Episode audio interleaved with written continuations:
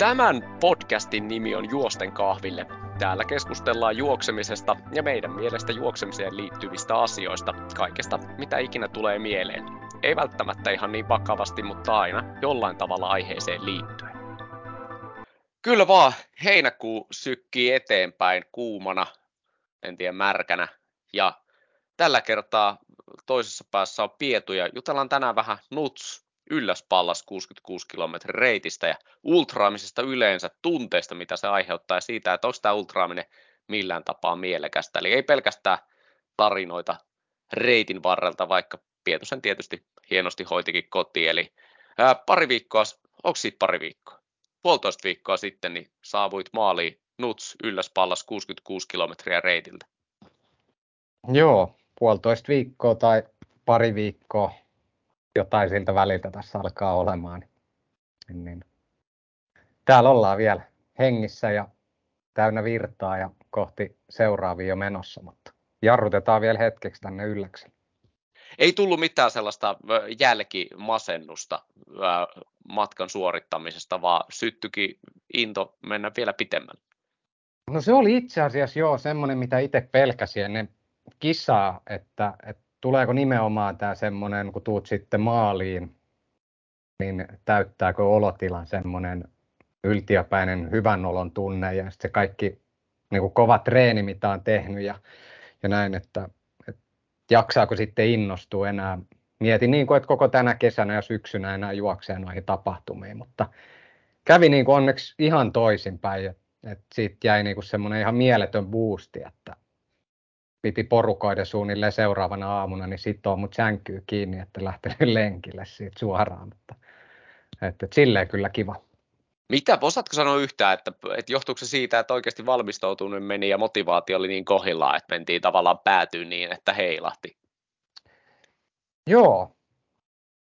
To, mä olin siis tuohon tehnyt paljon työtä, että oli tietysti semmoinen pitkäaikainen unelma käydä katsoa toi 66 reitti läpi.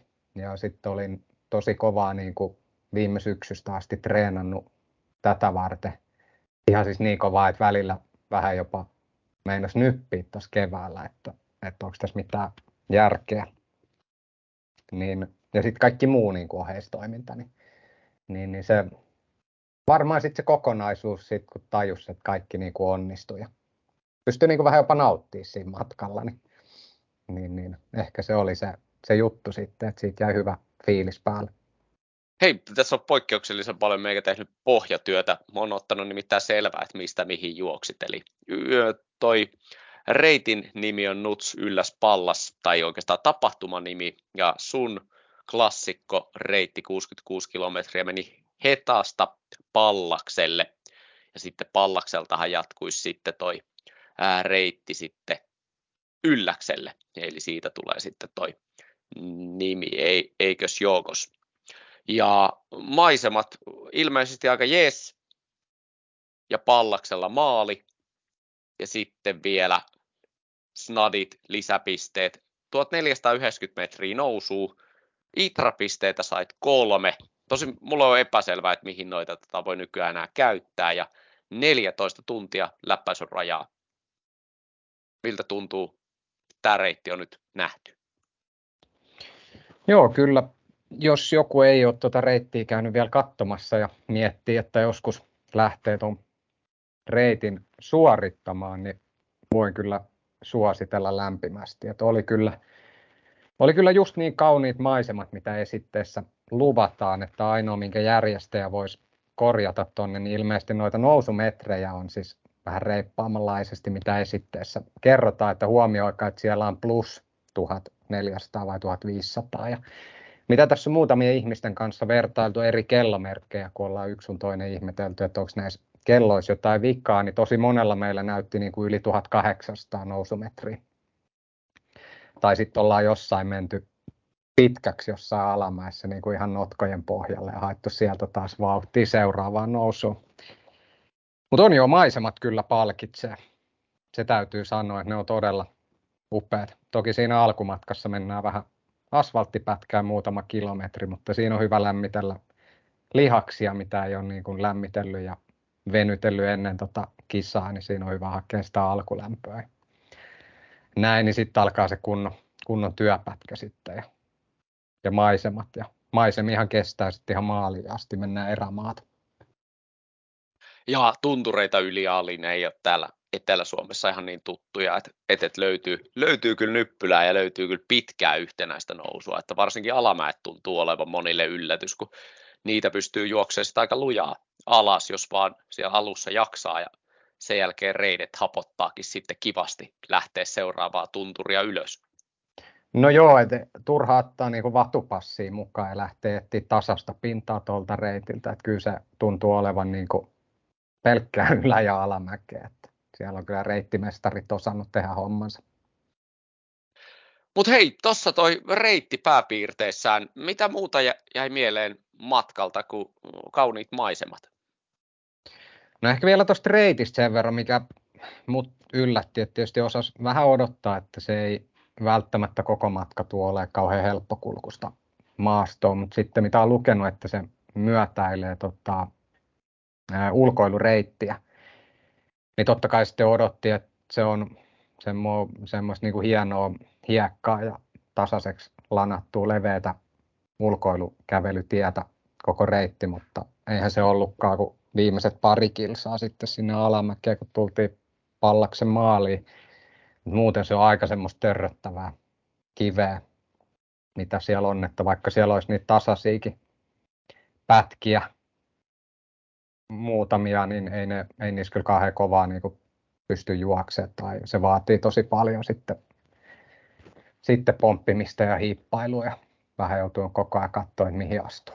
Et ei, ei ole silleen mikään helppo reitti kyllä. Mites tota, toi päiväaika, miltä tuntui juosta tuohon kellonaikaan ja lähteä tiettyyn kellonaikaan? Monelta teidän lähtö oli? Se oli puolilta päivin, eli keskipäivällä. Mm.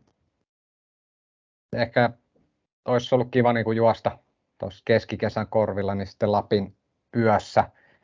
Mutta nyt sattui keli semmoinen, että en mä tiedä oliko se yö sitten kuin hieno, en tiedä kirkastuko se, mutta oli semmoinen sopiva lämmin ja osittain tuolla tuli jopa kylmä yhdessä vaiheessa tuolla korkealla. Siellä tuuli ja meni aurinko ja vähän tihutti vettä, niin oli ehkä ihan hyvä tuommoinen päivä, päiväreissu. Ja tuommoinen puolelta päivin lähtö sopii mulle hyvin, tai sitten iltalähdöt, että en ole aamuihmisiä. Joo, se on aika raju se esimerkiksi kello kahdeksan lähtö, että siinä menee jo kaksi tuntia lämmitellessä. Hei, Joo. tota, mites sauvat oli mukana?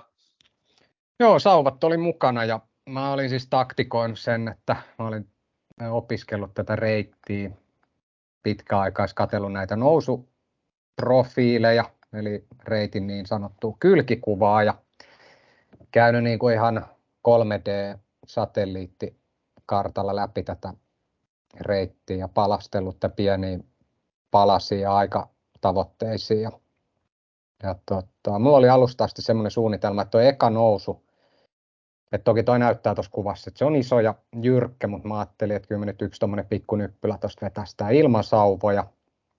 Ja sitten otetaan ne käyttöön vasta tuolla puolen välin jälkeen, kun alkaa toi ylös osuus. Mutta siis sehän oli ihan virhe. Tajusin jo siitä luulin, että oltiin melkein huipulla tuossa nousussa. Niin antaa nyt olla noiden sauvojen tuolla selkäpuolella vielä repussa. Niin ei, kun kävi se perinteinen, mitä tuolla käy, että kun luulet, että se nousu loppuu ja päästään vähän siihen päälle, niin sitten sä vasta näet se huipun siellä jossain korkeuksissa. Mutta sen vertaa niin kuin itsepäin, että kyllä mä painelin tuon ekan nousun niin ilman sauvoja. Sitä ihmettelin, että kukaan ei kysynyt multa, että miksi te käytät noita sauvoja. Ehkä ne vaatteli, että on jotenkin vinksahtanut kaveri, niin antaa se toteuttaa tuossa sitteensä. Mutta jos on sauvat mukana, niin kannattaa ottaa heti alusta asti, heti kun tulee vähänkin nousuun. Niin sitä vartenhan ne on, että voi tehdä vähän käsilläkin töitä. Jo tuossa tota, kattelin tätä reittiprofiilia, niin noin 400 metriä nousua, eli sehän on jo ihan, ihan hyvä. Ja tosiaan, jos, jos ja kun niin, niin voidaan puhua varmaan pikkusen isommastakin nyppylästä. No joo, tässä ehkä nyt vähän pääsi käymään semmoinen vanha-aikainen, että kun katsoo näitä Etelä-Suomen risupusikkojuoksutapahtumia, näitä kylkiprofiileja, että se on tämmöinen samanlainen, mutta kun siinä ne nousut on nimenomaan sitten semmoisia, että otat sen yhden nollan pois sieltä perästä, eli 20 metriä, 40 metriä, niin tuolla kun sitten tosiaan pamautetaan 400 metriä ylöspäin, niin, niin se on sitten jo ihan kunnon mäki. Mites hei, tota, pu, ollaan puhuttu täällä paljon noiden äh, kilpailunjohtajien ja reittisuunnittelijoiden kanssa, niin mitä mieltä oot? Onko järkeä mennä ylös ja alas? Olisiko kivempi kuitenkin vetää niin kuin tavallaan sitä samaa reittiä, millä se bussi toisut sinne ja sitten bussireittiä takaisin? Ei, kyllä mä tykkään tämmöisestä enemmän, että sitten voi, jos haluaa niin sitä tasasta hinkata ja pelkää mäkiä, niin sitten on siihen noin omat maratonlajinsa ja ultrajuoksut sitten rataa ympäri vaikka. Että kyllä mä tykkään. Mä tykkään ylämäistä ja tykkään alamäistä. Ne on ihan kivoja molemmat. Joo. Mites hei tota, nyt sitten seuraavaksi, jäikö hinku palata tota, pidentämään urakkaa ensi vuodelle? Mä luulen, että ensi vuonna ei, tota, mm, ei ainakaan ylläkselle käyttiä.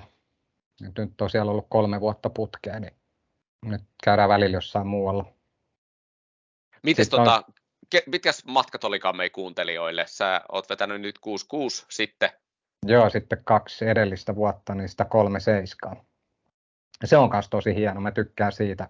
Se on todella brutaali kisa, kun siinä nostaa sinne ylläksen huipulle ja siinä on se pirunkurun nousu. Tykkään siitä niin paljon, että ihan varmaan siis aion joskus mennä siihen kisaan, mutta en nyt lähivuosina. Mutta joskus palaan kyllä sinnekin. Miten sitten ihan tämä viimeinen, eli 160? Onko se houkutellut jo takaraivossa? No tämä oli itse asiassa tämä, tämä nyt tämä reissu, minkä tein, niin kyllä tämä oli omalta tavalla itselle semmoinen että oltiin vähän veden jakajalla. Että tämä kyllä näytti mulle sen, että onko musta noille pidemmille matkoille. Että sitten niin kuin kohti sen puhkaisua. Mä luulen, että musta on siihen. Että varmaan niin kuin fysiikanhan saa rakennettua. Ja uskon, että ei niin kuin itseltä hirveästi vaatisi enää töitä sen puolelta, että pystyisi lähteä sinne sataselle, mutta sitten kyllä tullaan näihin henkisen puolen juttuihin, että en, en kyllä ihan ole vielä valmis siihen, että pää kestäisi 100 kilometriä. Et mulla on kuitenkin sen verran vähän noita startteja, ja tämä oli vasta toinen tämmöinen lyhyt ultra, niin mä luulen, että nyt mä niin kuin ensi vuoden aikanakin niin otan näitä vähän lyhyempiä ultramatkoja ennen sitä satasta ja hain nimenomaan sitä suoritusvarmuutta.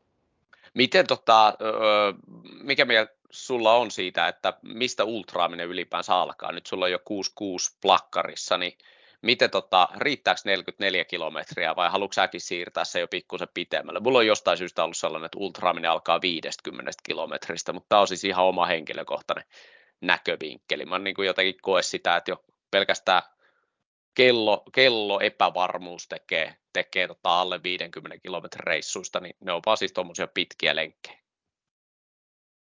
Joo, jotenkin kanssa sitten ymmärtänyt, että puhutaan niistä 50 siivuista, niistä voi puhua ultrasta. Ja miten sitten, hei, tuossa tota, kun moni sanoo, että aina pitää valita perusmatka, niin sä oot hyvä osoitus siitä, että ehkä ei tarvitse, minäkään ole vielä mitään perusmatkoja mennyt, et, et, et, eikö niin, että täällä on tilaa vielä muillekin matkoille perusmatkojen lisäksi.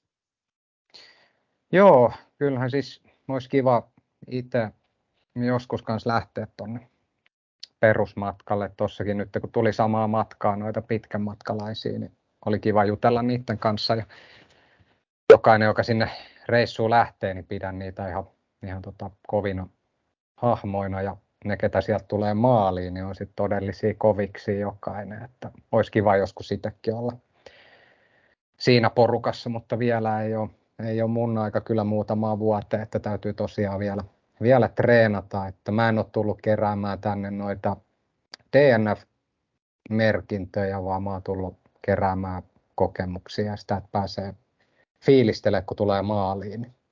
Se on, se on siisti tunne. Mennään hei tota suureen DNF-keskusteluun pikkusen myöhemmin tässä jaksossa, mutta nyt hei, jos, jos tota, olisit Pietu saanut kysellä etukäteen vastauksia reitillä tulleisiin ongelmiin, kysymyksiin, tai olisiko ollut joku sellainen hetki, että olisit halunnut sinne jotain seuraa, niin, niin, niin jäikö mitään sellaista, mikä olisi niin kuin tavallaan helpottanut reissua, jos sen olisi tiennyt etukäteen? Mm, en mä tiedä. Paitsi mä... se, että sauvat kannattaa ottaa heti käyttöön. Niin, kyllä. En mä tiedä, siis mä tein niin naurettavan määrän töitä tosiaan tuohon etukäteen reitin tutkimiseen ja miten mä sen palastelin pieniin tavoitteisiin ja aikatavoitteisiin. Et mä melkein niin kuin tiesin koko ajan, mitä sieltä tulee vastaan. Et mä olin niin tarkkaan katsonut siellä läpi erilaisia YouTube-videoita, käynyt läpi ja, ja muuta, niin, niin, niin en tiedä, onko niin kuin hyvä, että sit tavallaan sieltä ei tule itselle niitä yllätyksiä niin paljon, mutta et, en, en mä tiedä. Sitten kun näkee livenä just ne maisemat ja nousut ja kaikki muut, niin on ne oikeasti ihan erilaiset kuin valokuvissa tai videoissa. Ei niistä saa sitä käsitystä sitten kuitenkaan, kuin, niin kuin pitkälle sieltä tuntureiden päältä näkee. Näin, niin kyllä ne täytyy vaan käydä itse kokemassa. Et en, niin kuin, ei silleen jäänyt mitään, että olisi kaivannut etukäteisjuttua, että mun mielestä myös kisajärjestäjän puolesta niin etukäteisinfo on ihan riittävä, että, että en mä tiedä voisiko tuossa jotain enempää olla. Ihan hyvä näin. Mites tota, tuliko sulla jotain yllättäviä ongelmia reittien varrella? No joo, mm, meni niin kuin 40 kilometriä saakka tosi hyvin ja aika usein puhutaan näistä nesteytys- ja energiahommista, niin niiden kanssa ei ollut mitään ongelmaa koko kisan aikana, että ne jotenkin tuntuu, että aina itsellä onnistunut. Mutta siinä aika, aika alkumatkasta alkoi vähän tuntua jalkapohjissa, että näinköhän meillä tänään tulee elämäni ensimmäisen kerran niin ystävämme Rakko kylää ja se alkoi siellä 40 kilsan kohdalla vaivaamaan sit molemmissa jaloissa vähän enemmän ja, ja tota, ne räjähti siinä joku 15 kilsaa ennen maaliin aika samoihin aikoihin molemmissa kantapäissä semmoiset helketin isot mollukat ja niitä piti jäädä siinä vähän huoltamaan ja työstämään ja, ja tota, siinä sitten kun yritti jänkeä kenkää jalkaan, niin kyllä siinä vähän meinasi kyyneltä puskea niin kuin kivusta, kun otti pari ekaa askelta. Ja joskus kuulu jotkut kokeneemmat hokenut, että kipu on vaan tunne, ja sitten toisaalta, että voi juosta sen kivun pois, niin en tiedä siitä, vaan tota, lähdin sitten tossuu toiseen eteen. Ja kyllä se kipu siitä hävisi pikkuhiljaa. Piti vähän kikkailla kenkää välillä kireämmälle ja sitten kun ei veri kiertänyt, niin oli pakko vähän löysyttää. Ja siitä tietysti meni sitten aikaa, mutta kuuluu tietysti lajin luonteeseen. Ja siinä oli näitä tota, terveisiä yhdelle Putto Trail Runnersin jäsenelle, niin tsemppas sitten, oli pitkällä matkalla siinä, niin, niin, niin hyvin tsemppas, että ei muuta kuin lähdetään menemään nyt vaan eteenpäin, että kyllä se tästä, niin jos kuuntelet ja näin, niin tunnistat kyllä itsesi ja saat tästä terveiset perille, niin hyvin tsemppas siinä.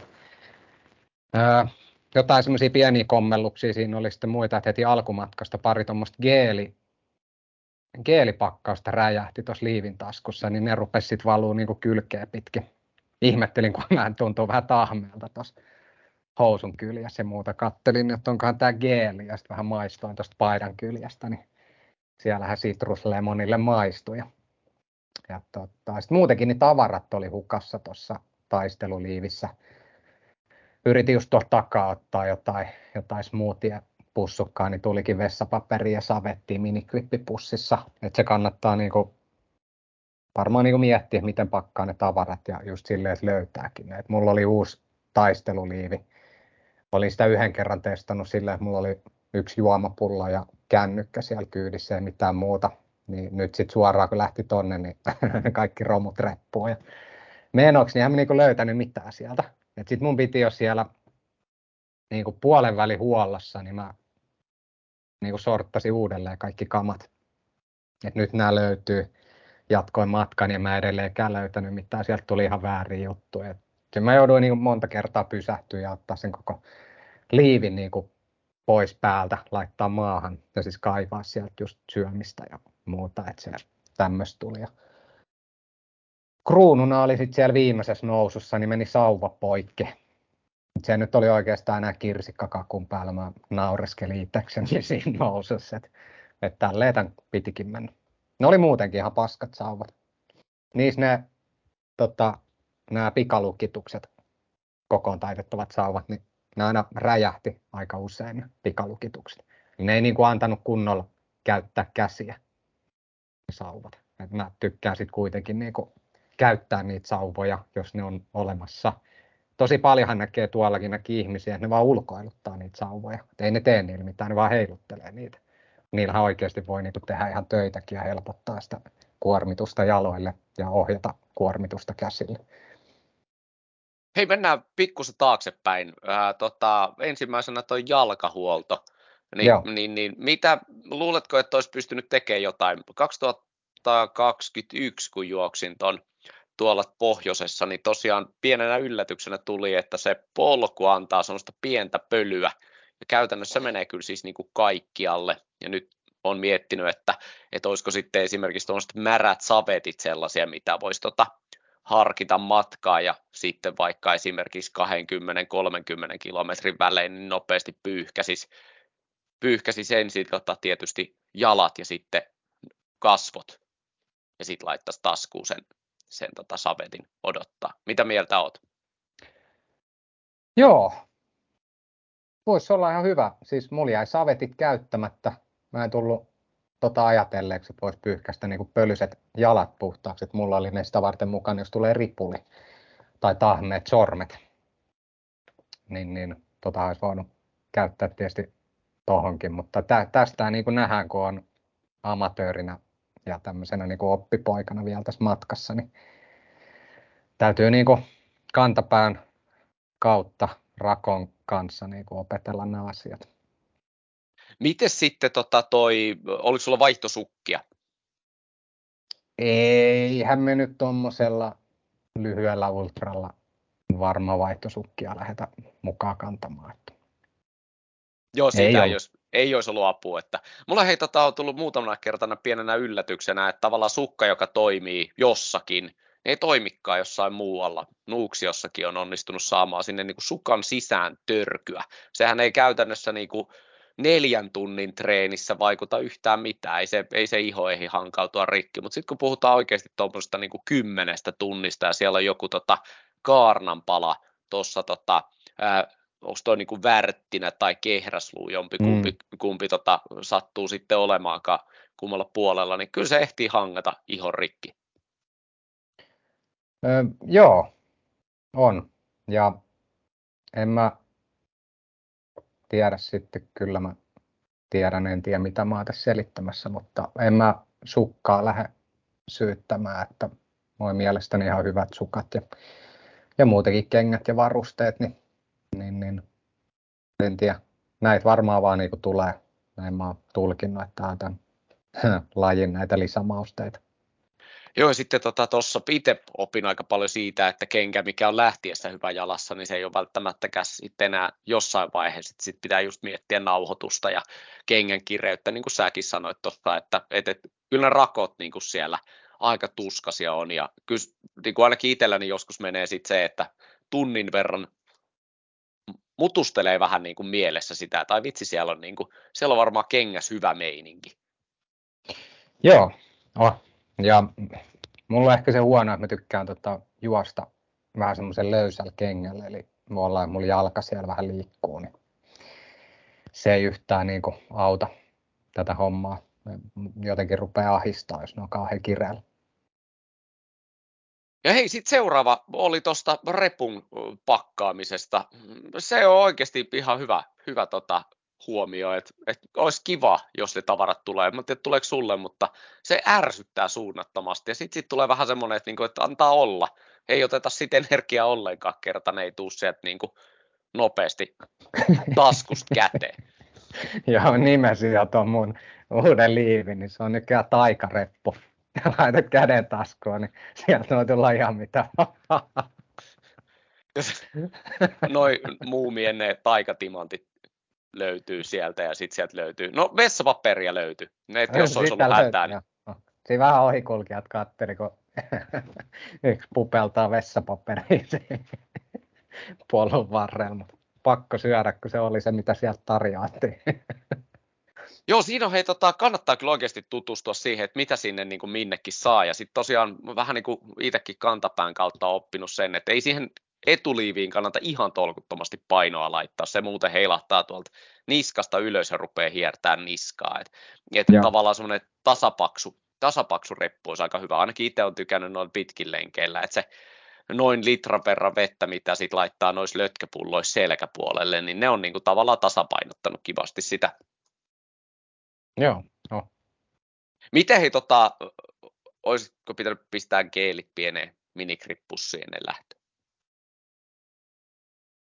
Kyllä ne olisi varmaan kannattanut ja mä oon miettinyt, että mä ehkä ostan semmoisen Salomonin taskumatin ja laitan ne jatkossa ihan suoraan semmoiseen ihan pieneen lötköön. Niin ehkä ne sitten pysyy siellä paremmin. Mikä tota, oliko jotain energiaa mukana tai jotain tarpeita, mitä, mitä et kyllä niin tarvinnut, mitkä ei ole siis pakollisia varusteita. Pakolliset varusteet me pidetään aina mukana ja niistä ei neuvotella. Mm, joo, kyllä me katsottiin tuossa managerin kanssa ennen lähtöön tota, eväiden määrää. Se, hän kyseenalaisti suuresti, että meinaat noin kaikki ottaa tuonne mukaan. Ja sitten mä, tot, mä oon vähän mukavuuden halunen kyllä, että mieluummin kannan vähän liikaa kuin liian vähän. Mutta en missään nimessä niin roudaa mitään tämmöistä eväsretkeä mukana. Et kyllä mä olin koettanut laskeskella, että siinä on tarpeeksi. Että mulla olisi pari tuommoista vauvasmoothie ja sitten oli nostin marmelaadeja ja pari energia tuommoista tai proteiinipatukkaa ja sirkussaakkosia vähän. Ja sitten on noita pulverijuomia lötköis. Ja aika hyvin ne tuli käytettyä kaikki. Että mulla jäi yksi semmonen jöllöspöllös pallero marmeladia ja sitten joku yksi patukka. Muuten aika hyvin tuli tuhottua kaikki. Et se meni kyllä ihan nappi. Jo tuossa joskus, kun katsoo ihmisten eväsmäärää, niin se on kyllä niin kuin jäätävä. Sitten mä oon miettinyt siellä niin kuin helteessä esimerkiksi, mulla on vieläkin vähän epäselvää, että pystyisi jengi vetää sen suklaapatukan siellä. Mulla ainakin niin kuin vetää ihan, ihan tota kuppinurin, kun avaat sen herkku suklaapatukan, missä on niitä pähkinöitä, niin ne pähkinät on siinä pinnassa ja sitten siellä on sellainen loso suklaa möykky siellä lopussa ja sitten nuoleskelet sitä paperia. Tai jotenkin, niin tämä on mulle mysteeri, että, että onko jengillä sitten kuitenkin joku kylmä kalle siellä niin kuin repussa, mikä pitää sen patukan syömäkelpoisena, mutta ei ainakaan mulla lähde enää. No oli se aika näköinen, kun se otti tuosta selkäpuolen taskusta esiin. Joutui hetken katsoa, että mikähän tämä on. Ja on se varmaan näyttänyt aika hyvältä ohikulkijoille, kun mä oon sitä syönyt siinä. Samalla yrittänyt juosta siellä rakkakivikossa ja nuoleskella sitä patukkaa, niin kyllä se on ollut varmaan aika taidetta. Mutta sulle lähtee ensi kerrallakin suklaapatukat mukaan. Kyllä mä oon niin perso suklaalle, että kyllä se vaan täytyy saada mukaan. Sitten se vedetään vaikka tuommoisena sulaneena klenttinä. Kyllä se nyt suunnilleen samalta maistuu. Joo, siis ei mullakaan ei ole sen maun puolesta mitään ongelmaa, mutta vaan se koostis. Ja sitten tosiaan inhoon sitä sotkoa. Mulla kerran tota, ää, tämmöisellä katupuolikkaalla, niin tosiaan levähti toi, toi, toi energiakeeli käsiin ja sitten kolme ampiaista ajattelin, että että siellä on kyllä hyvän näköistä settiä tarjolla. Ja oli kyllä niin kuin nihkeä juosta, kun sä tiedät itsekin, että sä et pääse eroon siitä semmoisesta niin kuin mm. ampiaishoukuttimesta. Ja sitten et oikein jaksa lisätä vauhtiakaan, ja sitten ne vaan on. Ja. Miten hei, tota, vielä viimeinen, oliko joku spessuherkku mukana, mitä säilettiin oikein niin kuin pimeeseen hetkeen? Tuliko muuten pimeätä hetkeä? Ei tullut pimeätä hetkeä. Mm. Silloin aikanaan suosittelit tota, tuk-suolakeksiä.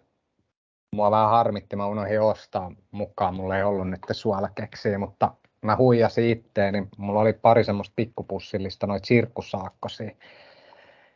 Niin mä jemmasin ne niin kuin tuohon huonoon hetkeen. Niitä mä sitten söinkin ihan niin kuin siellä loppumatkassa. Niitä jäi jonkin verran syömättäkin. Kyllä, mutta ei kyllä ollut, että toi oli niin kuin kokonaisuutena tämä reissu niin kuin mun taitotasoon nähden, niin tämä oli aivan täydellinen tapahtuma mulle, että ei missään tapauksessa helppo, että sai niin kuin tehdä töitä ihan tosissaan, mutta koko ajan niin kuin oli ihan selvää, että alusta loppuun asti, että tänään mennään maaliin niin, että heilahtaa. Ei, ei tullut semmoista pimeätä hetkeä. Siinä oli jossain kohtaa vähän ärsytti se, että alkoi tulee kylmä ja tihutti vettä ja oli ihan sairaan pitkä nousu. Siinä oli ihan hetken semmoinen, että, että ei hittoa, että alkaako nyt sataa, mutta sitten mä ajattelin, että no okei, mulla on kyllä hyvät sadekamat mukana, niin antaa tulla. Et kuitenkin suht lämmin keli ja tälle, että ei me välttämättä kuolla tänne hypotermiaan.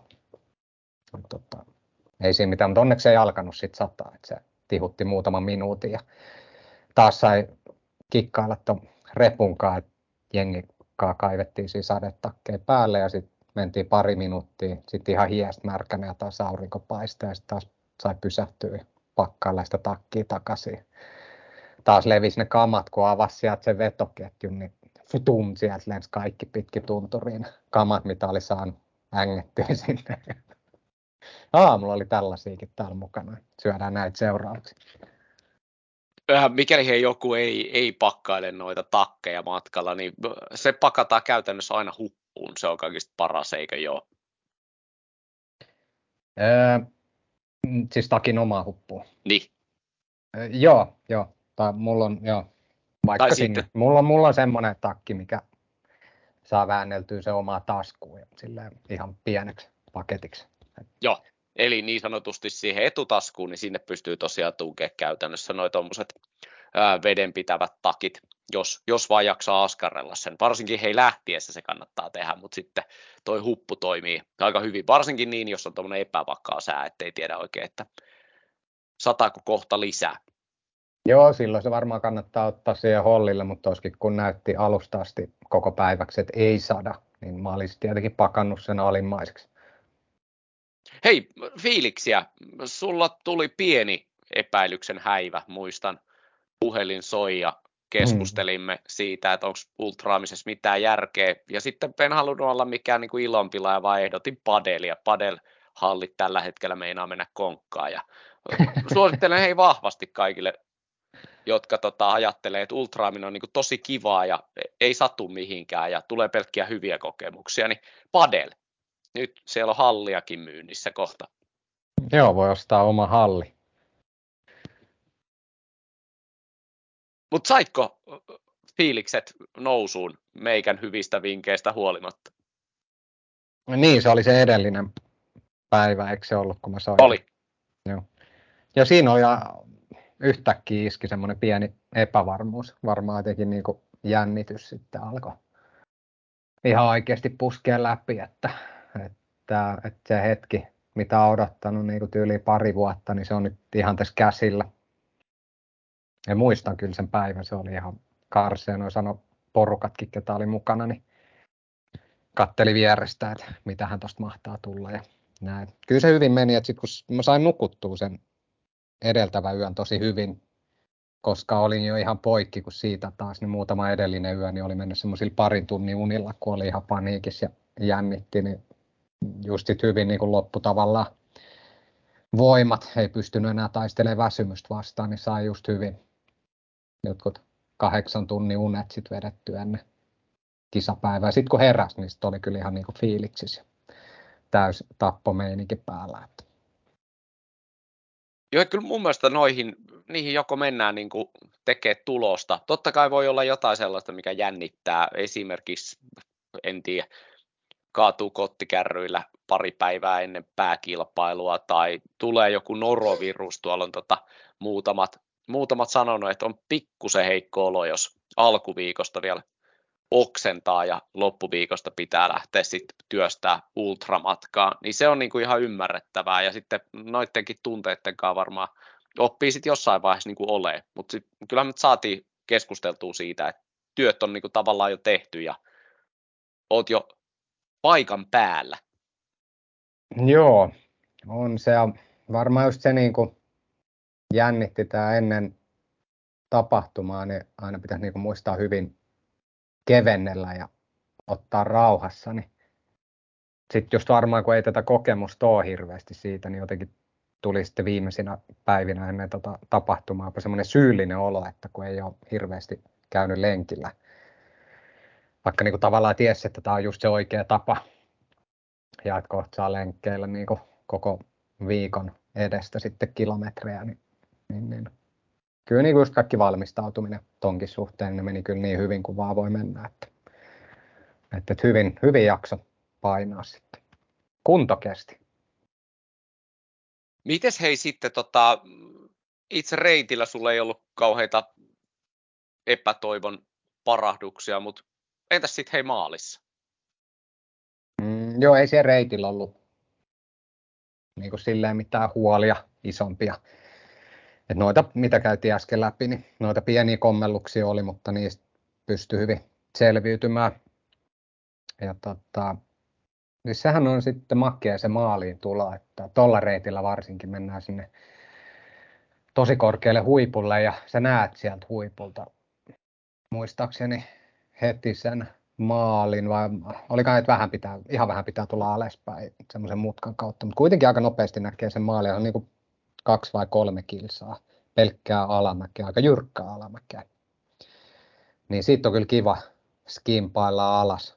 Tuli sen periaatteessa aika kovaa juoksemalla, oli kiire maali ja sitten siinä kohtaa. Niin, niin, niin se oli ihan siisti ja onhan se niin kuin, kun kääntyy siihen maalisuoralle, niin ei sitä koittanut selittää sitä monta kertaa, sitä fiilistä, mikä siitä tulee ja tuut siitä maaliin, niin on se ihan huikea.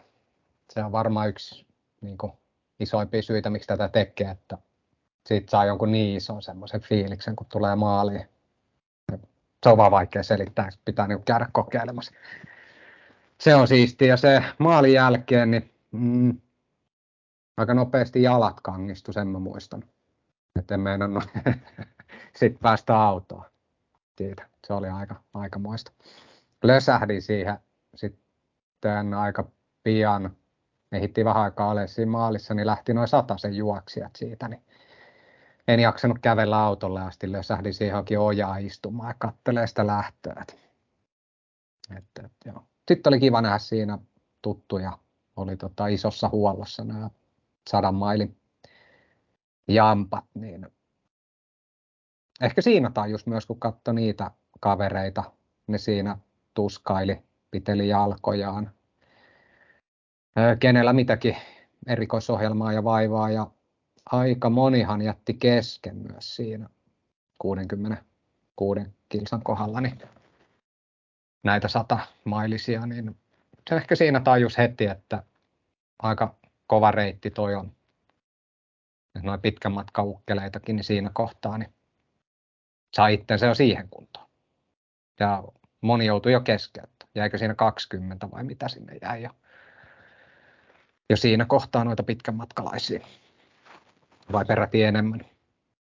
Joo, ja jostain syystä ehkä, ehkä ihmisillä on sellainen olo, että ultraaminen on aika helppoa, koska sitten esimerkiksi joutuu tähän somekuplaan, mistä mekin ollaan puhuttu vaikka kuinka paljon, niin tulee sellainen olo, että kyllähän kaikki muutkin ultraa, niin miksen minäkin. Ja sitten mm.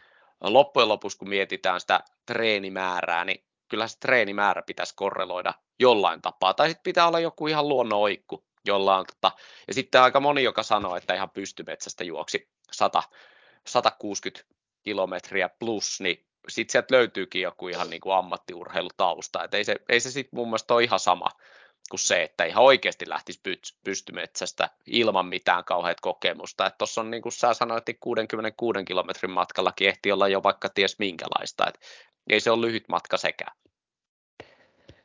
Ei se ole, ja sitten jos kuin ihan miettii, että lähdet tuosta vetämään niin valtatien reunaa sen 66 kilometriä, niin ei se ole siinä raakuudessaan ja niin kuin näin, niin se on niin kuin pala kakkuu sitten, että sitten oikeasti lähdet vetää tuolta tuommoista reittiä, missä mennään tuntureita ylös ja alas.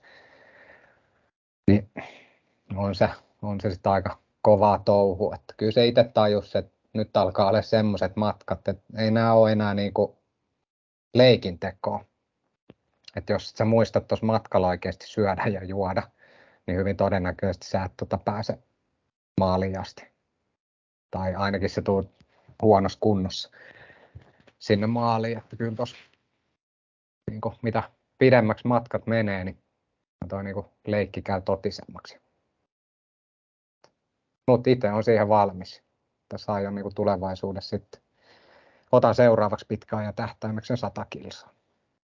Joo, ja sitten toi palastelu on ihan fiksua. Ja sitten tykkään siitä, että sullakin toi motivaatio pysyy tavallaan korkealla siitä, että on aina mahdollisuus päästä läpi. Et vähän mietin sitä, että miten itse tota kokisin noin tuommoiset isot denfit, eli keskeytykset, jos, jos ja kun olisi niin kuin, tavallaan lähtisi vaan niin kokeilemaan. Ja nythän on pakko hehkuttaa, että itse on päässyt nauttimaan noista ja DNF-keskeytyksistä tuolla Nuuksiossa, koska siellä ainoastaan yksi pääsee maaliin. Tai tähän mennessä on päässyt yksi maaliin. Et, et, mm. Mutta se, se on kyllä vähän ehkä eri, koska sitten se reissu jää tavallaan kesken, kesken vähän niin kuin ihan vaan sen takia, että, että siinä ei edes tiedä, missä maali olisi. Niin, puhutaan kahdesta eri konseptista kokonaan. Että mun mielestä noita ei ihan voi verrata keskenään, ne on niin erilaiset. Joo, juuri näin. Mutta hei, tästä alkaa suuri did not finish keskustelu. Itsekin hei mainitsit tuossa, että, että, että jotenkin se, että ei voi tietää, että kuka keskeyttää lähtökohtaisesti, vai mitä mieltä Pietu oot, että voiko sittenkin? Mm, niin, en mä tiedä. Nyt en ihan päässyt ensimmäiseenkään kysymykseen. Mutta voisitko kuvitella, että denfaisit ihan vaan sen takia, että olet esimerkiksi valinnut ihan täysin väärän matkan? No joo, tätä on miettinyt niin kuin, e, enemmänkin kuin joskus näkee niin kuin ihmisiä puhumassa, että vähän semmoisella asenteella, että no, lähdetään kokeilemaan. Niin mä en niin kuin, sitä mä en ihan ymmärrä, että lähdetään kokeilemaan, että onko siinä mitään järkeä. Niin kuin tuossa aikaisemmin sanoin, niin mä en ole täällä keräämässä noita DNF-merkintöjä jokaiseen kisaan, mihin mä lähden, niin mä en lähde kokeilemaan, vaan kyllä mä valikoin ne kisat silleen, että siitä kun lähtöpamaus käy, niin mä näen itteni jo ennen sitä tuulettamassa maaliviivalla. Et, et voi kuulostaa jotenkin kohtuuttoman itsevarmalta sanoin näin, että nyt täytyy muistaa, että siellä matkan varrella siis voi oikeasti käydä loukkaantumisia, että jos sä väännät nilkan oikeasti katki, tai sitten tämä mun perinteinen, että tulee susi ja syö sulta toisen jalan, niin ne on niinku syitä keskeyttää niinku tuommoinen oikea loukkaantuminen. Mm, en tiedä, ehkä varmaan aika monessa tapauksessa, niin onko siis kuitenkin se niinku henkinen puoli ja pääkoppa, kun alkaa pettämään monella. Et tätä mä oon niin itse pohtinut. Et sanoinkin tuossa, että en koe, että on vielä ihan sadalle kilsalle itse var- valmis, että varmaan saisi ensi kesäksi kyllä fysiikkapuolen treenattua kuntoon, mutta tarvii kyllä vielä startteja alle, että pystyy tuon henkisen puolen saamaan niin kuin kestämään. Mikäli hei haluat, niin tuossa keväällä niin tarkoitus taas juosta 50 plus 50, niin siitä saa henkistä kanttia. Se jos menee läpi, niin sitten menee mikä vaan. Se on ollut meikän tota, avaintreeni nyt pitkän aikaa. Joo, tuo kuulostaa hyvältä ja rankalta treeniltä, että voi olla, että itse saisi jännittää seuraavana aamuna, että pääseekö just ylös starttaa sen seuraavan päivän 50. Joo, kyllä se, se tuntuu myös pahalta ja sitten ehkä se antaa sitten tavallaan sitä osviittaa, että miltä tuntuu todella väsyneille jaloille juokseminen. Mutta hei, mennään takaisin tuohon, mitä sanoit, että et, et, musta tuntuu, että toi palastelu on ainut oikea tapa. Sehän on siis ihan hirveä. Jo pelkästään siis vaikka tuonne pitkä lenkki, pitkä lenkki missä tota, ää, et tajua palastella sitä, että, että monta kertaa tullut itse lenkiltä vaikka 15 kilometrin lenkiltä ja todennut, että ei olisi mennyt tänään 30 kilsaa, ei, ei niin kuin millään. Mutta sitten taas jos lähtee rennolle, rennolle tota 30 kilsan lenkille, en tee niitä siis usein, jos jollekin tulee sellainen olo, niin, niin kyllä se niin kuin 30 kilometriä on sitten se, minkä pystyy menee. Mutta mm. kyllähän niin kuin sit se, että jos puhutaan niin kuin vaikka sadasta kilometristä tai 66 kilometristä, niin on se ihan hirveetä, että sä oot mennyt ensimmäisen nousun ja sulla on 62 kilometriä jäljellä. Niin ei, ei ihmisen kantti kestä sellaista. Tai mulla ei kestä. Äh, joo. Siis näin mä tänne on itse oppinut ja kuullut, kuullut tota, niin monenkin ilmeisesti tekevän, että, että, että ää, pilkkoo tosiaan ton matkan pienempiin osiin. Ja mä itse siis rakennan niiden matkojen, pienten matkojen välille sitten aikatavoitteet, mitkä mä seuraan. Ja tavallaan siinä kohtaa huijaan omaa mieltä sillä, että mä teen hyvin, tai pyrin tekemään hyvin niin kuin löyhät ne aikatavoitteet, että mä mahdollisimman pitkään olisin, olisin niin kuin siinä aikatavoitteessa ja mieluummin reilusti alle.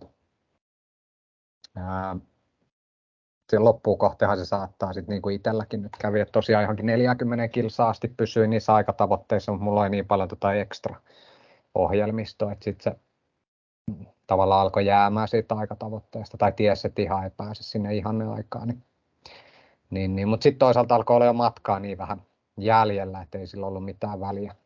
Et, et, et, jo tälle ehkä itse sen tekisin sitten, tai aion tehdä jatkossakin. Mm, mulla on niinku, itse miettinyt vielä sitten näitä pari muuta juttua näillä pitkillä matkoilla, miksi näitä DNFiä ehkä kertyy, niin just se, että varmaan tosi moni niin kuin saa just sen fyysisen kunnon kyllä rakennettua kohilleen. Se on tietysti yksi asia, mikä pitää olla kunnossa. Ja sitten toi, että pää kestää. Sitten on varmaan tämä energia, niin kuin syömisen, juomisen imeytyminen ja se, että voiko sitä miten treenata ja testata niitä aineita ja syömisiä, mitä kukin sitten tykkää käyttää, niin, niin se on varmaan semmoinen, mikä kans vaatii niin sitä aikaa ja tulee kokemuksen kautta.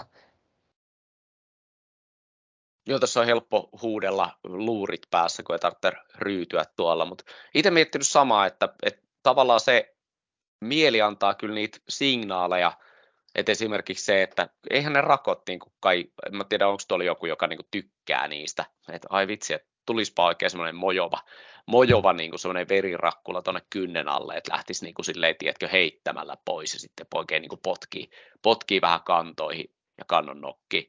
Mutta mut kyllähän niin kuin tosi helposti, helposti niin kuin mieli sanoi, että oli tässä. Ja just se, että siellä pitkällä matkalla, niin tulee kyllä väkisinkin sellaisia hetkiä, kun miettii, että, että nyt, jos, nyt jos lopettaisin, niin monelta, monelta olisi kotona. Et, et, ja onhan kotona usein kivempaa siellä ruokaa ja, ja, ja siellä ei tarvitse välttämättä siirtää muuta kuin multaa ja sepeliä.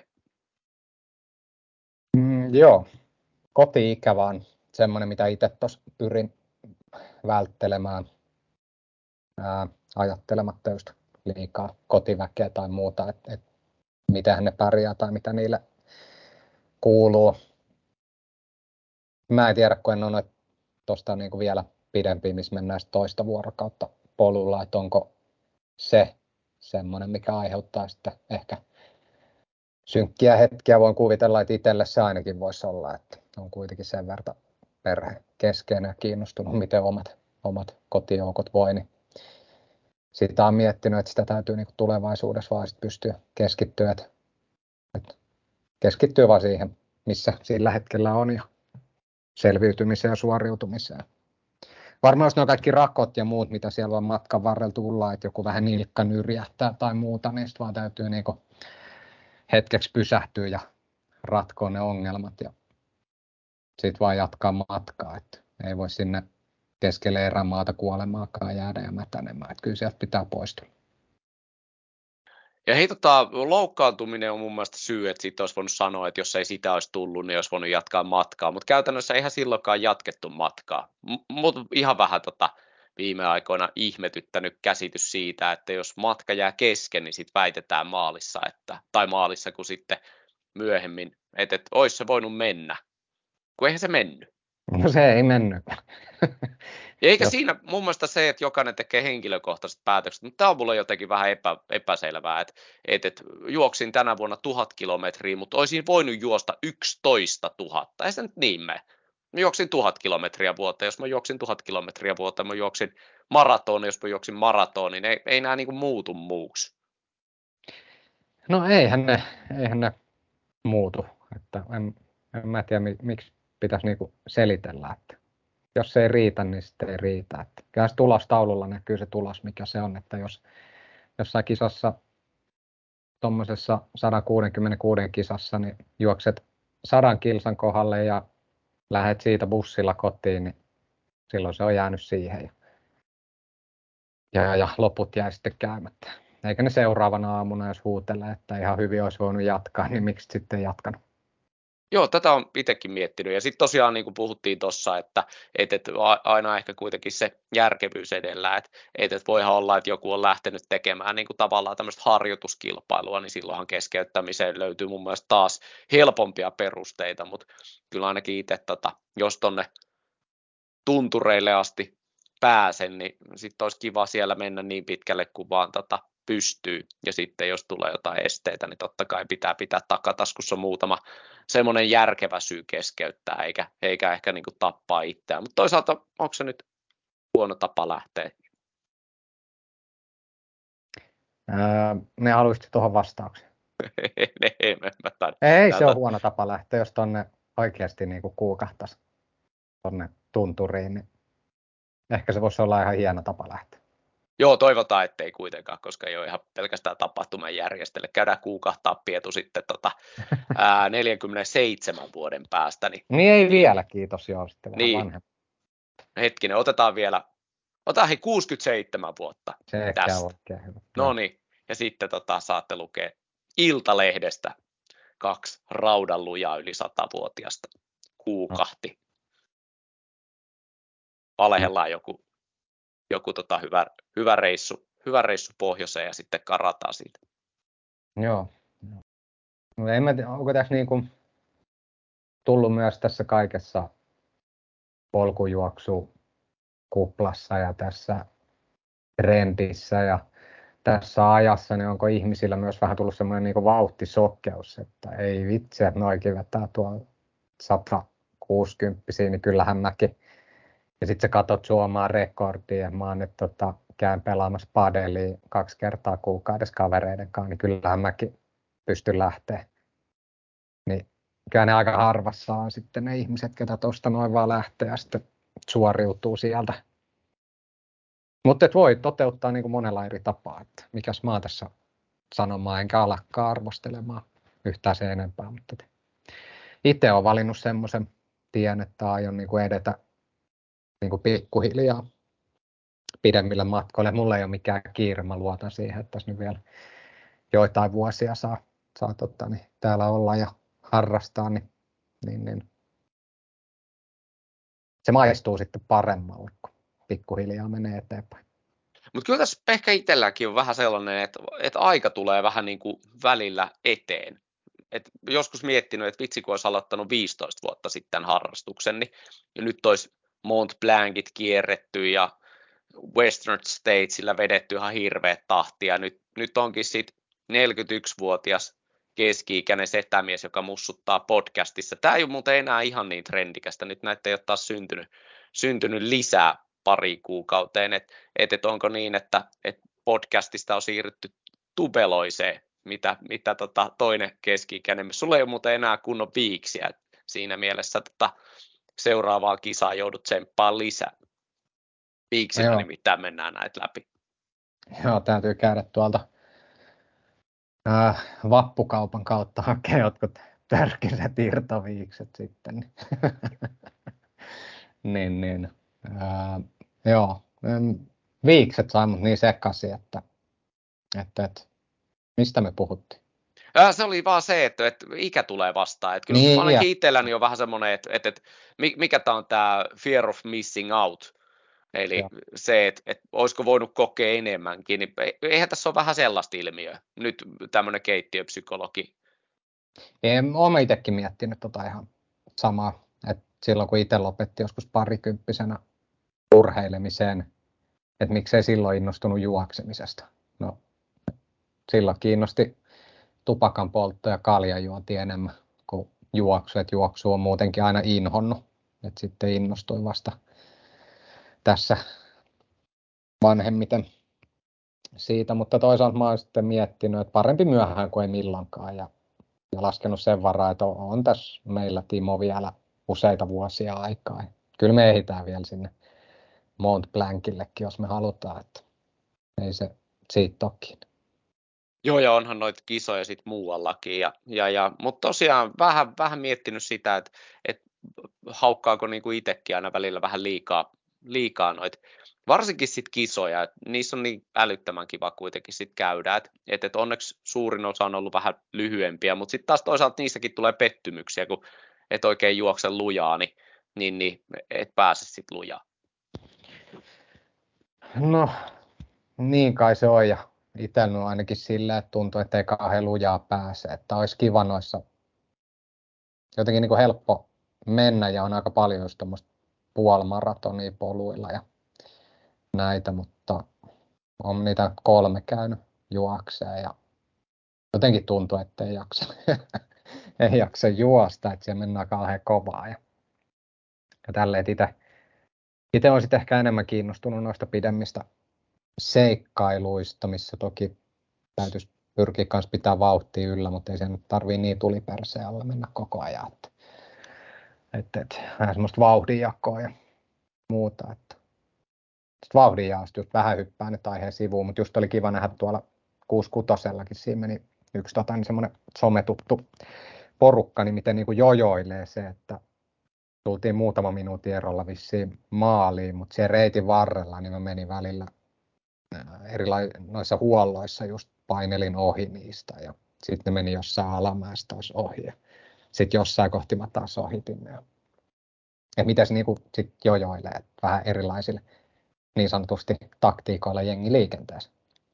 Joo, ja hei, tuossa tota, jäin miettimään myös sitä, että tuossa jos porukassa lähdetään juokseen, niin se on kyllä oikeasti tosi vaativaa, koska sitten se, että milloin sulla tossu kulkee ja milloin sillä kaverilla tossu kulkee, niin, niin, niin siinä pitää olla kyllä niin kuin tavallaan, mä luulen, että se matka kannattaa ottaa tosi pitkäksi, koska sitten se on ehkä niin kuin mielekästä, mutta ainakin itse kokenut välillä vähän hankalaksi, että, että joku jäisi huoltaa just silloin, kun onkin se hetki, kun energiat on imeytynyt ja, ja, ja kaikki onkin niin kuin kivaa. Ja sitten se, se pätkä joutuisi niin tyyli istuskelemaan kannon nokassa, niin koen sen niin kuin tosi hankalaksi. Joo, tota, tota, olen, olen itse kattonut kanssa ja pohtinut. Mä olen alusta asti ruvennut tätä harrastaa yksin itselleni. Aina kun mä menen tapahtumiin, niin mä menen niihin niin kuin sillä mielen, että mä teen tätä itselleni ja yksin. Et tuollakin juoksin paljon yksin ja sitten paljon vaan eri ihmisten kanssa, ketä nyt osui siihen kohdalle. Niin sitten siinä hetken aikaa höpöteltiin näin. Se on ihan kiva. Itselle toimii tämmöinen parhaiten. Selkeästi jotkut haluaa juosta porukassa alusta loppuun asti. Eikä siinä ole mitään pahaa. Itse en tiedä toimiiko se, mutta se ilmeisesti nähdään tuossa muutaman viikon päästä. Joo, siellä on tulossa tota, tämmöinen porukkalenkki. Joo. Mutta tosiaan itse niinku kans kokenut sen, ja nyt sitten ne, ketkä kuuntelee niinku tavallaan sanatarkasti, niin totta kai polkujuoksussa jäädä auttamaan, jos jollakin on joku, joku oikea hätä, mutta jos se joku on ihan selkeästi tolkuissaan niin, niin, mm. niin, ja sanoo, että, että pääsee seuraavaan huoltoon, niin ei, ei tämä nyt mikään niin kuin suuri turvallisuusriski tässä mielessä ole. Sitten noin varmaan nuts 300 ja, ja, ja, ja sitten jos lähtee kaverinkaan he kimppalenkille ja sanoo, että hei, että adios, että yritäpä löytää tota täältä ää, mikä, olisi, mikä olisi paikka, missä kukaan ei tiedä. Turengissa, en ole koskaan käynyt, niin Turengissa jäisi sinne johonkin skutsiin, niin voisi olla vähän semmoinen olo, että kiitti hei, kiitti hei kamut. Mutta sitten se, että et, en tiedä, olisi mielenkiintoinen joskus keskustella tota porukan kanssa, jotka tekee niinku reissuja, ja sitten taas monille se tuntuu olevan semmoinen niinku, tavallaan ystävien kanssa pitkä, pitkä tota vaellus, ja tykätään niinku kuunnella niitä.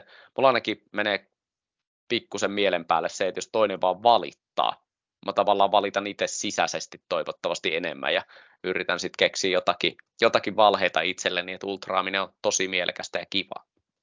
Mm. Mutta hei, viimeinen. Onko tämä ultraaminen mielekästä ja kiva? Ää, niin. Tämä on varmaan legendaarinen juttu, mitä tuolla tapahtumassa yhdessä yhteen niin kuin porukkaa siinä sattui ja siinä sitten nauriskeltiin nimenomaan tätä, että, että onko tässä niin kuin mitään järkeä tässä hommassa, että, että, että, ollaan, että kukaan ei ole pakottanut tänne ja sitten tästä ollaan niin kuin itse vielä maksettu ja nyt täällä niin kuin kärsitään ja rymytään ylös alas keskelle ei mitään. Ja, niin se on, se on niin kuin jännä juttu. Mikä, siinä, en mä, mikä siinä viehättää, en mä tiedä tosiaan. Tuommoinen to, ajatus tuli siellä matkan varrella. Ja, sitten heti maalissa niin on mäkin niin seuraavana päivänä lähdössä jo kohti seuraavaa reissua ihan fiiliksissä. Niin on, joku tässä viehättää. Ja kyllä ainakin itse tykkään sen, sen niin kuin olotilan saavuttamisesta, kun tietää, että ei enää. Eli että se niin kuin tavallaan oikeasti loppuu. Mä mietin, että tulisiko se myös itselle siitä, että denfais sen jälkeen, kun on niin loppu, että ei vaan pysty. Että et tavallaan menisikö se niin kuin mielen alle tai mielen päälle, miten sanot? En mä tiedä. Toi vielä tuosta keskeyttämisestä, niin ää, kun ei itsellä niitä keskeytyksiä ole, niin jännä nähdä, jos joskus sellainen tulee, että mitä sitten niin kuin tapahtuu. Kun en tiedä, itse tuntuu, että mä en pysty keskeyttämään. Mutta Onko sä tehnyt mitään listaa itsellesi, että mitä, tota, mitä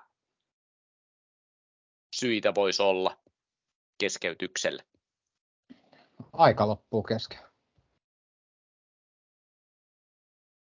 En mä tiedä. Pakkohan sieltä niin kuin johonkin suuntaan yrittää mennä, vaikka olisi se polvi vääntynyt tai muuta, niin sitten hypitään yhdellä jalalla. Että... Niin, niin pitkään varmaan, en mä tiedä. Niin kuin sanoin, niin on hauska nähdä, että joskus se, hyvin todennäköisesti se päivä joskus mulla tulee eteen, kun se keskeytys vaan niin kuin tapahtuu. Niin jännä nähdä, mikä sitten on meininki. Todennäköisesti lopetan sitten siihen koko harrastukseen alan pelaa padeli. Joo, sitä voi suositella kaikille. En ole muuten ikinä itse testannut padelia, mulla ei ole padel-vaatteita. Ja koska jos ei ole padel-vaatteita, niin ei voi harrastaa padelia. Mutta mut noi, noi on niinku, tai mun mielestä tässä kohtaa on niinku hyvä keskustella näistä. Ja sitten on niinku, tietysti varmaan yksi noiden ultraamista niinku kuitenkin se juju on siinä, että aiheuttaa se aina semmoisen pienen kohahduksen.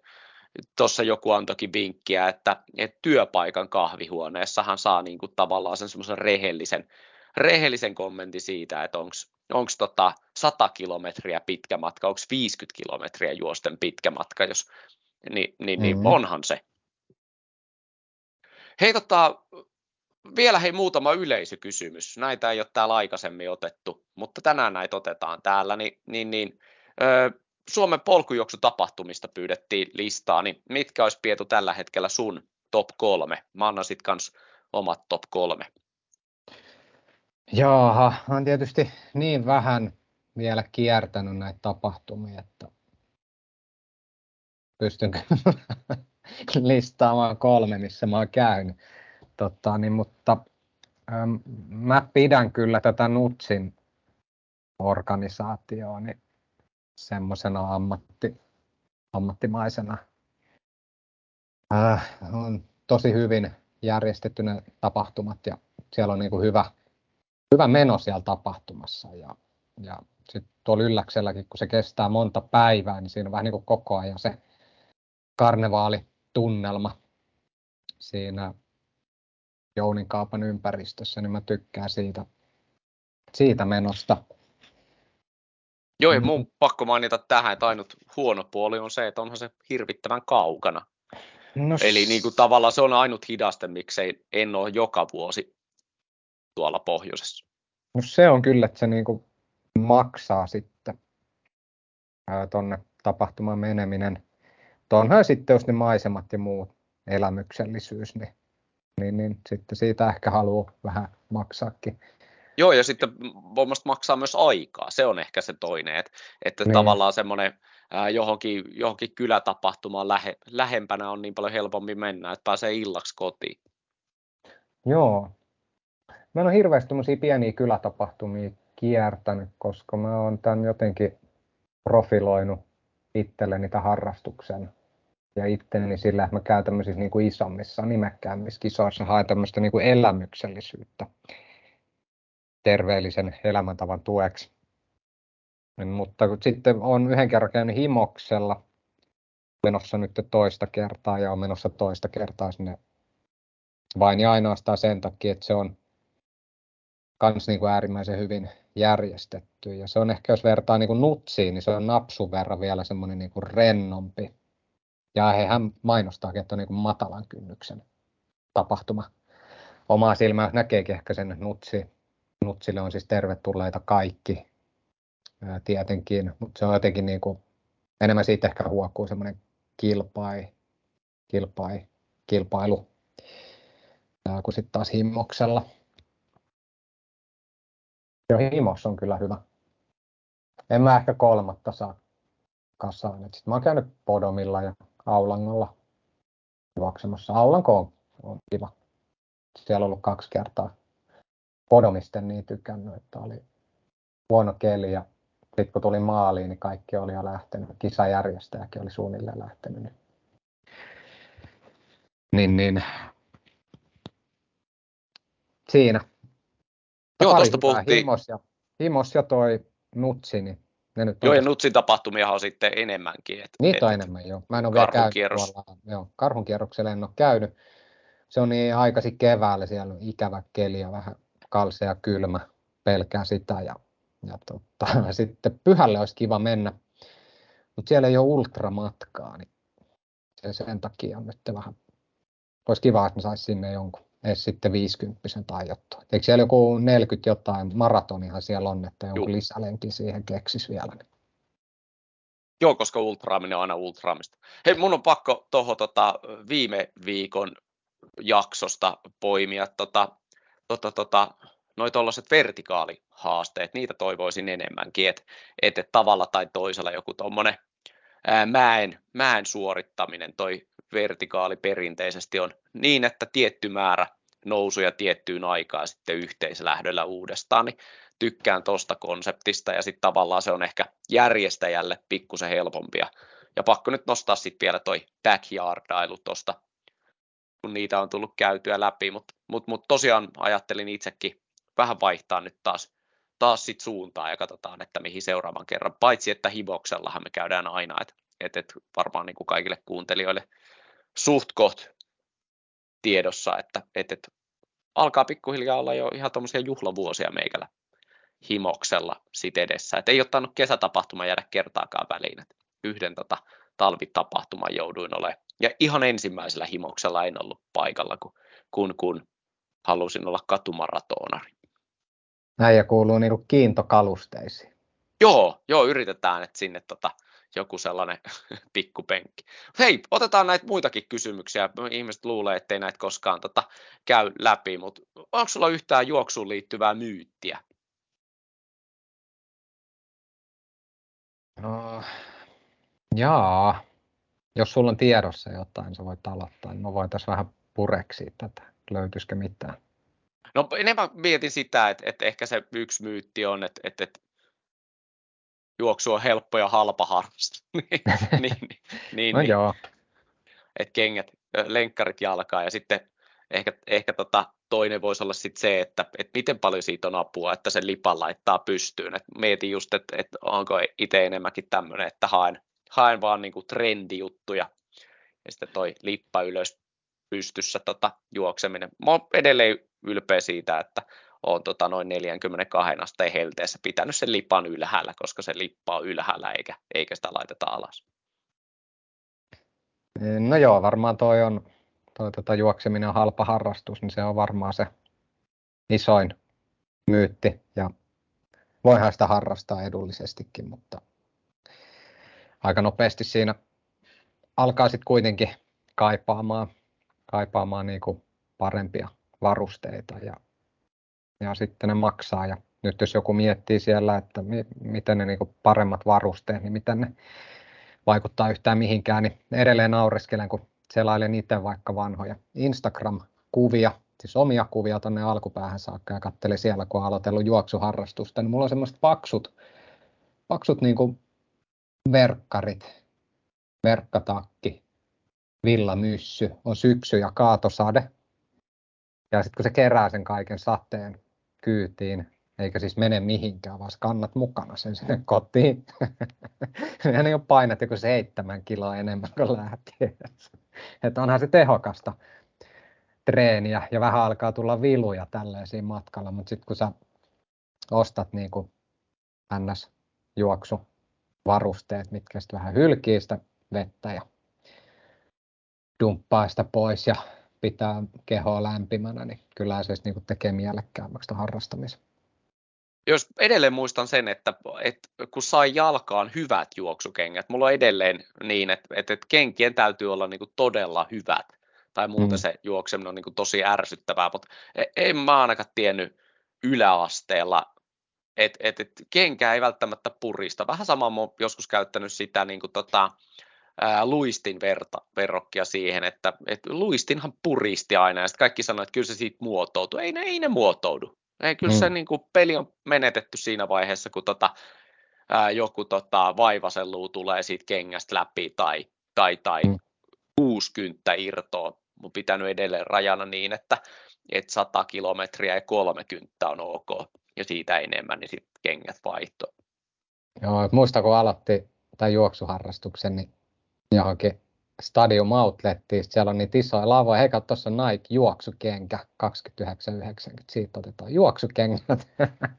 Eihän ne oikeasti ole mitkään juoksukengät, kun astuu, niin se menee se pohjallinen lähtee eri suuntaan kuin sun jalka siinä maassa, että niin koko ajan menee vasemmalle tai oikealle niin karkuun sieltä, niin aikamoinen hinkkaaminen siinä oli, mutta edelleenkin, että jos joku tässä kuuntelija ei vielä niin harrasta juoksua, mutta haluaa harrastaa, niin ihan ensimmäisenä niin kannattaa ostaa suoraan hyvät juoksukengät.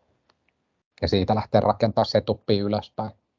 Ja hei, ei käyty näitä kysymyksiä läpi, mutta tässä on oikeastaan seuraavaan, eli miten tehdä comeback, niin ainakin itse tota, silloin tällöin palkitsen itseäni sillä, että juoksen. Esimerkiksi niin kuin, mulle tulee kyllä ihan hyvä mieli siitä, että löydän sitten taas, taas jonkun niin kuin tavallaan tavaran tai matkan tai tavoitteen, niin, niin, niin mä tekisin comebackin, jos, jos olisi syystä tai toisesta juoksu jäänyt hetkeksi, niin ensi kesälle joku iso tavoite, ehkä syksylle, keväälle nyt sitten ää, välitavoite, sehän voisi olla aika hyvä toimiva kombo. Ja sitten ehkä tekisi vielä niin kuin tota, mielellään johonkin kahden vuoden, kolmen vuoden päähän jonkun semmoisen niin kuin tavoitteen koska sitten se pitää motivaatiota yllä, koska jos se juoksuharrastus on syystä tai toisesta jäänyt, niin silloin ehkä se motivaattorikin on sieltä tipahtanut. Mm, joo, kyllä, kyllä. Öö, varmaan just näin, että itsellä nyt on monta vuotta ollut motivaatio korkealla edellään, niin edelleen niin tota, ei ole vielä tarvinnut tuommoista compact-juttua miettiä, mutta todennäköisesti just lahjo sitten jollain hyvällä kalliilla varusteella ja tekisi jonkun tavoitteen. Niin ja just näin niin kuin sanoit. Ja hei, sitten tuli mieleen tossa, että voihan se olla myös toi Denfi, joka sitten kutkuttaa ja motivoi uudestaan. että et varmaan siitä lähdetään rakentaa sitten niinku uutta, uutta, ja sitten tosiaan tuolla muutamilta, muutamilta tota lukenutkin, että et tavallaan otetaan vähän niinku askel taaksepäin, että et lähdetään hakemaan sitten yksi, yksi onnistunut suoritus epäonnistuneiden suoritusten sitten väliin. Ehkä itsellänikin tuossa, että pari, pari vuotta, niin en ole ihan juossut niin paljon kuin ehkä olisi halunnut, niin sitten sitä motivaattoria lähdetään rakentamaan uudestaan. Nyt tämä pikkusen helpottaa. Täällä on itse asiassa yksi kysymys, että miten pystyy yhdistää tota parisuhteen ja treenaamisen, niin treenaa sen verran kuin ehtii. Joo, ainakin täällä osoitteessa on vielä toistaiseksi onnistunut hyvin, että ei ole, ei ole ollut mitään isoja murheita sen suhteen. Että välillä niin kuin joutuu vähän tietysti sumplia aikatauluja, että semmoiset perus tunnilleenkin tarkisi onnistuu, mutta sitten kyllä ainakin meillä katsotaan sitten noin ns. pitkikset, jos ne olisi semmoisia, tarvii vaikka kolme tuntia, niin käydään ne yleensä sitten etukäteen läpi, että mihin, mikä päivä olisi niin kuin hyvä ja mikä hetki olisi hyvä käydä se tekemään. Ja kyllä se tämmöinen ultrailu, niin kyllä se vaatii sitten sen, että siinä niin kuin vähän koko perhe joutuu niin kuin suoraan sanottuna tukemaan ja myöskin elämää jossain määrin, että jos noihin pitkille matkoille haluaa, niin kyllähän sitten vaatii vähän aikaa treenatakin. Joo, kyllä niin kuin joku kokemus myös niistä semmoista viikkopitkiksistä voisi olla ihan jees, että, et, et, mutta aika helppohan on niin kuin semmoinen perustreenikalenteri rakentaa, että jos se olisi vaikka kolme lenkkiä viikossa, niin yksi niistä olisi kuitenkin sitten pikkusen pitempi. Mielellään sinne itse tykkään kutkutella sitä semmoista kahden tunnin rajaa, niin siellä alkaa mm-hmm. jo väsyttää joka kerta, niin se tuntuu olevan niin kuin ihan jees. Kyllä. Ja hei, vielä viimeinen. Ää, tyypillinen polkujuoksija vuonna 2023. Stereotypiat on ihania. Ää, 2022, tämähän olisi ollut siis keski-ikäinen podcastia tekevä. Tota, mutta onko tämä nyt, hei, onko niin, että nyt on vaihdettu YouTuben puolelle, eli stereotyyppinen polkujuoksija vuonna 2023, niin kyllä sillä on ainakin oma tupekanava. No totta kai on ja lippa edelleen vinossa ja tyyli vaihtelee viiksistä ilman viiksiä ja näin poispäin. Mm, ilmeisesti myös nuoremmat on alkanut löytämään lajin pariin, sen pistin huomioon. Eikö tuolla nyt voitti tuon satamailisen tämä nuori, nuori parikymppinen kundi? Se on hyvä, hyvä juttu, että nuoret tulee tähän lajiin mukaan ja pitää vauhtia yllä ja pyyhkii meillä vanhuksilla niin sanotusti neulasbaanaa. Ja, ja joo, en mä tiedä minkälainen sitten olisi semmoinen stereotypia. Kai me osutaan aika hyvin siihen, että onko tämä kuitenkin viime vuosina vähän profiloitunut tämmöiseksi keski-ikäisten miesten ja naisten ja henkilöiden tämmöiseksi temmellyskentäksi. Joo, vaikea sanoa. Ja sitten tosiaan ehkä tässä on vähän sama kuin se, että, että vähän jännitti tuon koronan jälkeen lähteä käymään festivaaleilla. Miettii, mm. että on, on niin kuin ikää tullut mukaan, mutta sitten käytännössähän nuoret sieltä puuttuu just sen takia, kun nämä on muuttunut niin käsittämättömän kalliiksi. Et en, en tiedä, olisiko pystynyt itsekään opiskeluaikoina selittää itselleen, että pistetään tota kuukauden opintotuki yhteen tuommoiseen reissuun ja sitten vielä majoitutaan tota ton, ton Fiat Punton takapenkille, koska mökki, mökkimajoituskin oli pikkusen liian kallis, kun maksoi 30 per lätty plus ruuat. Joo, joo. Kyllä, kyllä. Jotain jäi nyt sanomatta, se lähti jo menemään. Joo, mietin kanssa, että nämä stereotypiat on aika hankalia, että et, et, eh, ehkä tota, tuolta pitäisi löytää joku sellainen u, uusi, joka, tai jo, jos joku hei keksii tähän ää, jaksokuvaukseen stereotypioita, niin, niin, niin meitä ei ainakaan haittaa olla stereotyyppejä. Niin, niin. Ei. To, se täytyy kyllä sanoa, että tämä niin kuin edelleenkin niin tämä koko polkujuoksuyhteisö niin tuntuu olevan niin kuin äärimmäisen yhteisöllinen ja hyvin yhteen niin kuin hitsautunut ja kaikki kannustaa toisiaan ää, tasosta tai matkasta riippumatta. Et se on, se on niin kuin makea nähdä ja, ja niin kuin voit tavallaan tuolla matkan varrellakin, niin sä voit vaan niin kuin jutella kenelle tahansa. Tai ainakin itse, jos on aloittanut keskustelun, niin ei ole ikinä niin kuin turpaansa saanut, että päinvastoin, että siinä saa heti niin kuin keskustelua aikaiseksi. Toki välillä joutuu niin lukemaan tilannetta, että olisikin alkoi olla just siellä Pallaksen nousussa, oli yksi semmoinen pitkän matkalainen kaveri. Tota, niin meni siinä vähän sen näköisenä olosena, että en nyt viittinyt alkaa siinä mitään vitsiä heittää, että ei ole enää kuin loppusuora jäljellä. niin tota, silleen tietysti välillä kannattaa lukea tilannetta. Että oli kyllä niin kuin, ja nyt jos siellä on kuuntelijoiden joukossa ihmisiä, kenen kanssa tuli matkan varrella juteltua, niin, niin, niin kiitos matkaseurasta ja, ja muutenkin tuolla sai moikkailtua tapahtuma ulkopuolella tai kisa ulkopuolella jengiin, niin oli mukava turista kaikkia kanssa. On kiva käydä tuommoisissa isoissa tapahtumissa. Pietu aloitti tässä, eli tämmöinen pikku selittely tähän loppuun. Ja tosiaan ei, ei itsellänikään ole siis mitään mitään niin kuin ongelmaa minkään asian kanssa, mutta kyllä niin kuin tavallaan toivoisin, että, että, että ihmiset tulisi aina mahdollisimman paljon maaliin, että tuossa muutama aika murheellinenkin, tota, murheellinenkin loukkaantuminen tuli reissun päällä ihmisille, niin niitä tietysti toivoisi tulevan mahdollisimman vähän, että kaikki pääsivät nauttimaan tuosta maaliin tulosta, kun se kai sitten kuitenkin on se, se niin kuin kruunu, mutta toisaalta sitten taas eikö niin, että matkaa oppimista ja tässä on itsekin oppinut vuosien varrella vaikka ja ties mitään, toivottavasti näistäkin tota, turinoista olisi jollekin jotain apua. Toki saa myös pahoittaa mielensä, jos, jos jostain syystä joku nyt keksii, niin, niin, niin ihan mielenkiintoista olisi sekin kuulla, että mistä voi, mistä voi tota, tulla sanomista. Mm. Hei, onko meillä Pietu jakso valmis? Uh, joo, eikö meillä ala ole tässä aika hyvä, hyvin tota, käyty asioita läpi. Ja, ja, sitten me ruvetaan sun kanssa treenaamaan kohti seuraavaa koitosta. Joo, meillä on tota, himostreili tulee tuolla elokuun lopussa, niin, niin, niin katsotaan minkälaiseen iskuun päästään sinne. Tässä tota, molemmilla jalat pikkuhiljaa palautunut ja podcastin jaksoakin ollaan saatu puskettua nyt sitten jo, niin tässä on puolitoista viikkoa aikaa reenata ennen seuraavaa, niin mikäpäs sen parempaa. Joo, pitää vähän mehustella sitä himosta tähän. Joo, totta kai. Niin, eli sä lähdet vetämään kovaa aikatavoitetta ja mä koitan roikku perässä. Ja oliko näin? Kyllä. Joo, ja 52 kilometriä mennään tota Joo.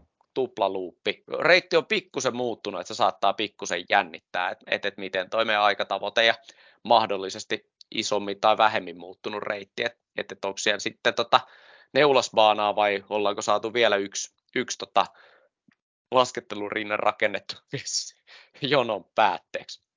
Joo, ja oliko näin, että sä lähdet vetää seitsemän tunnin tahtiin ja mä koitan pysyä perässä ja jos joku nyt on tulossa sinne ja haluaa lähteä kyytiin, niin siihen vaan samaa letka. Juu, juu. Ja sitten niin kuin sanottu, niin sillä mennään. Sillä mennään. Tarjolla on hyviä ja huonoja vitsejä, todennäköisesti huonoja enemmän ja, ja, ja varmaan kameran kanssa heilutaan ja sekoillaan. Joo, jotain tämmöistä luulen. Niin, sitten katsotaan mihin se riitti. Ja sitten tuikataan kaikki tuben puolelle, kun ollaan valmiit. Kyllä, kyllä. Hyvä, mutta hei, kiva kun kuuntelit. Mikäli tota, juosten kahville resonoi edelleen, niin jaksojen jakaminen on mukavaa, kommentointi vielä mukavampaa ja ei kun vaan mukavaa heinäkuun, heinäkuista perjantaita kaikille. Voi olla, että kuuntelette ne jonain muuna päivänä, jonain ihan muuna tota, vuoden aikana, mutta jaksot on onneksi ikuisia. Mukavaa päivän jatkoa. Moro! Moro!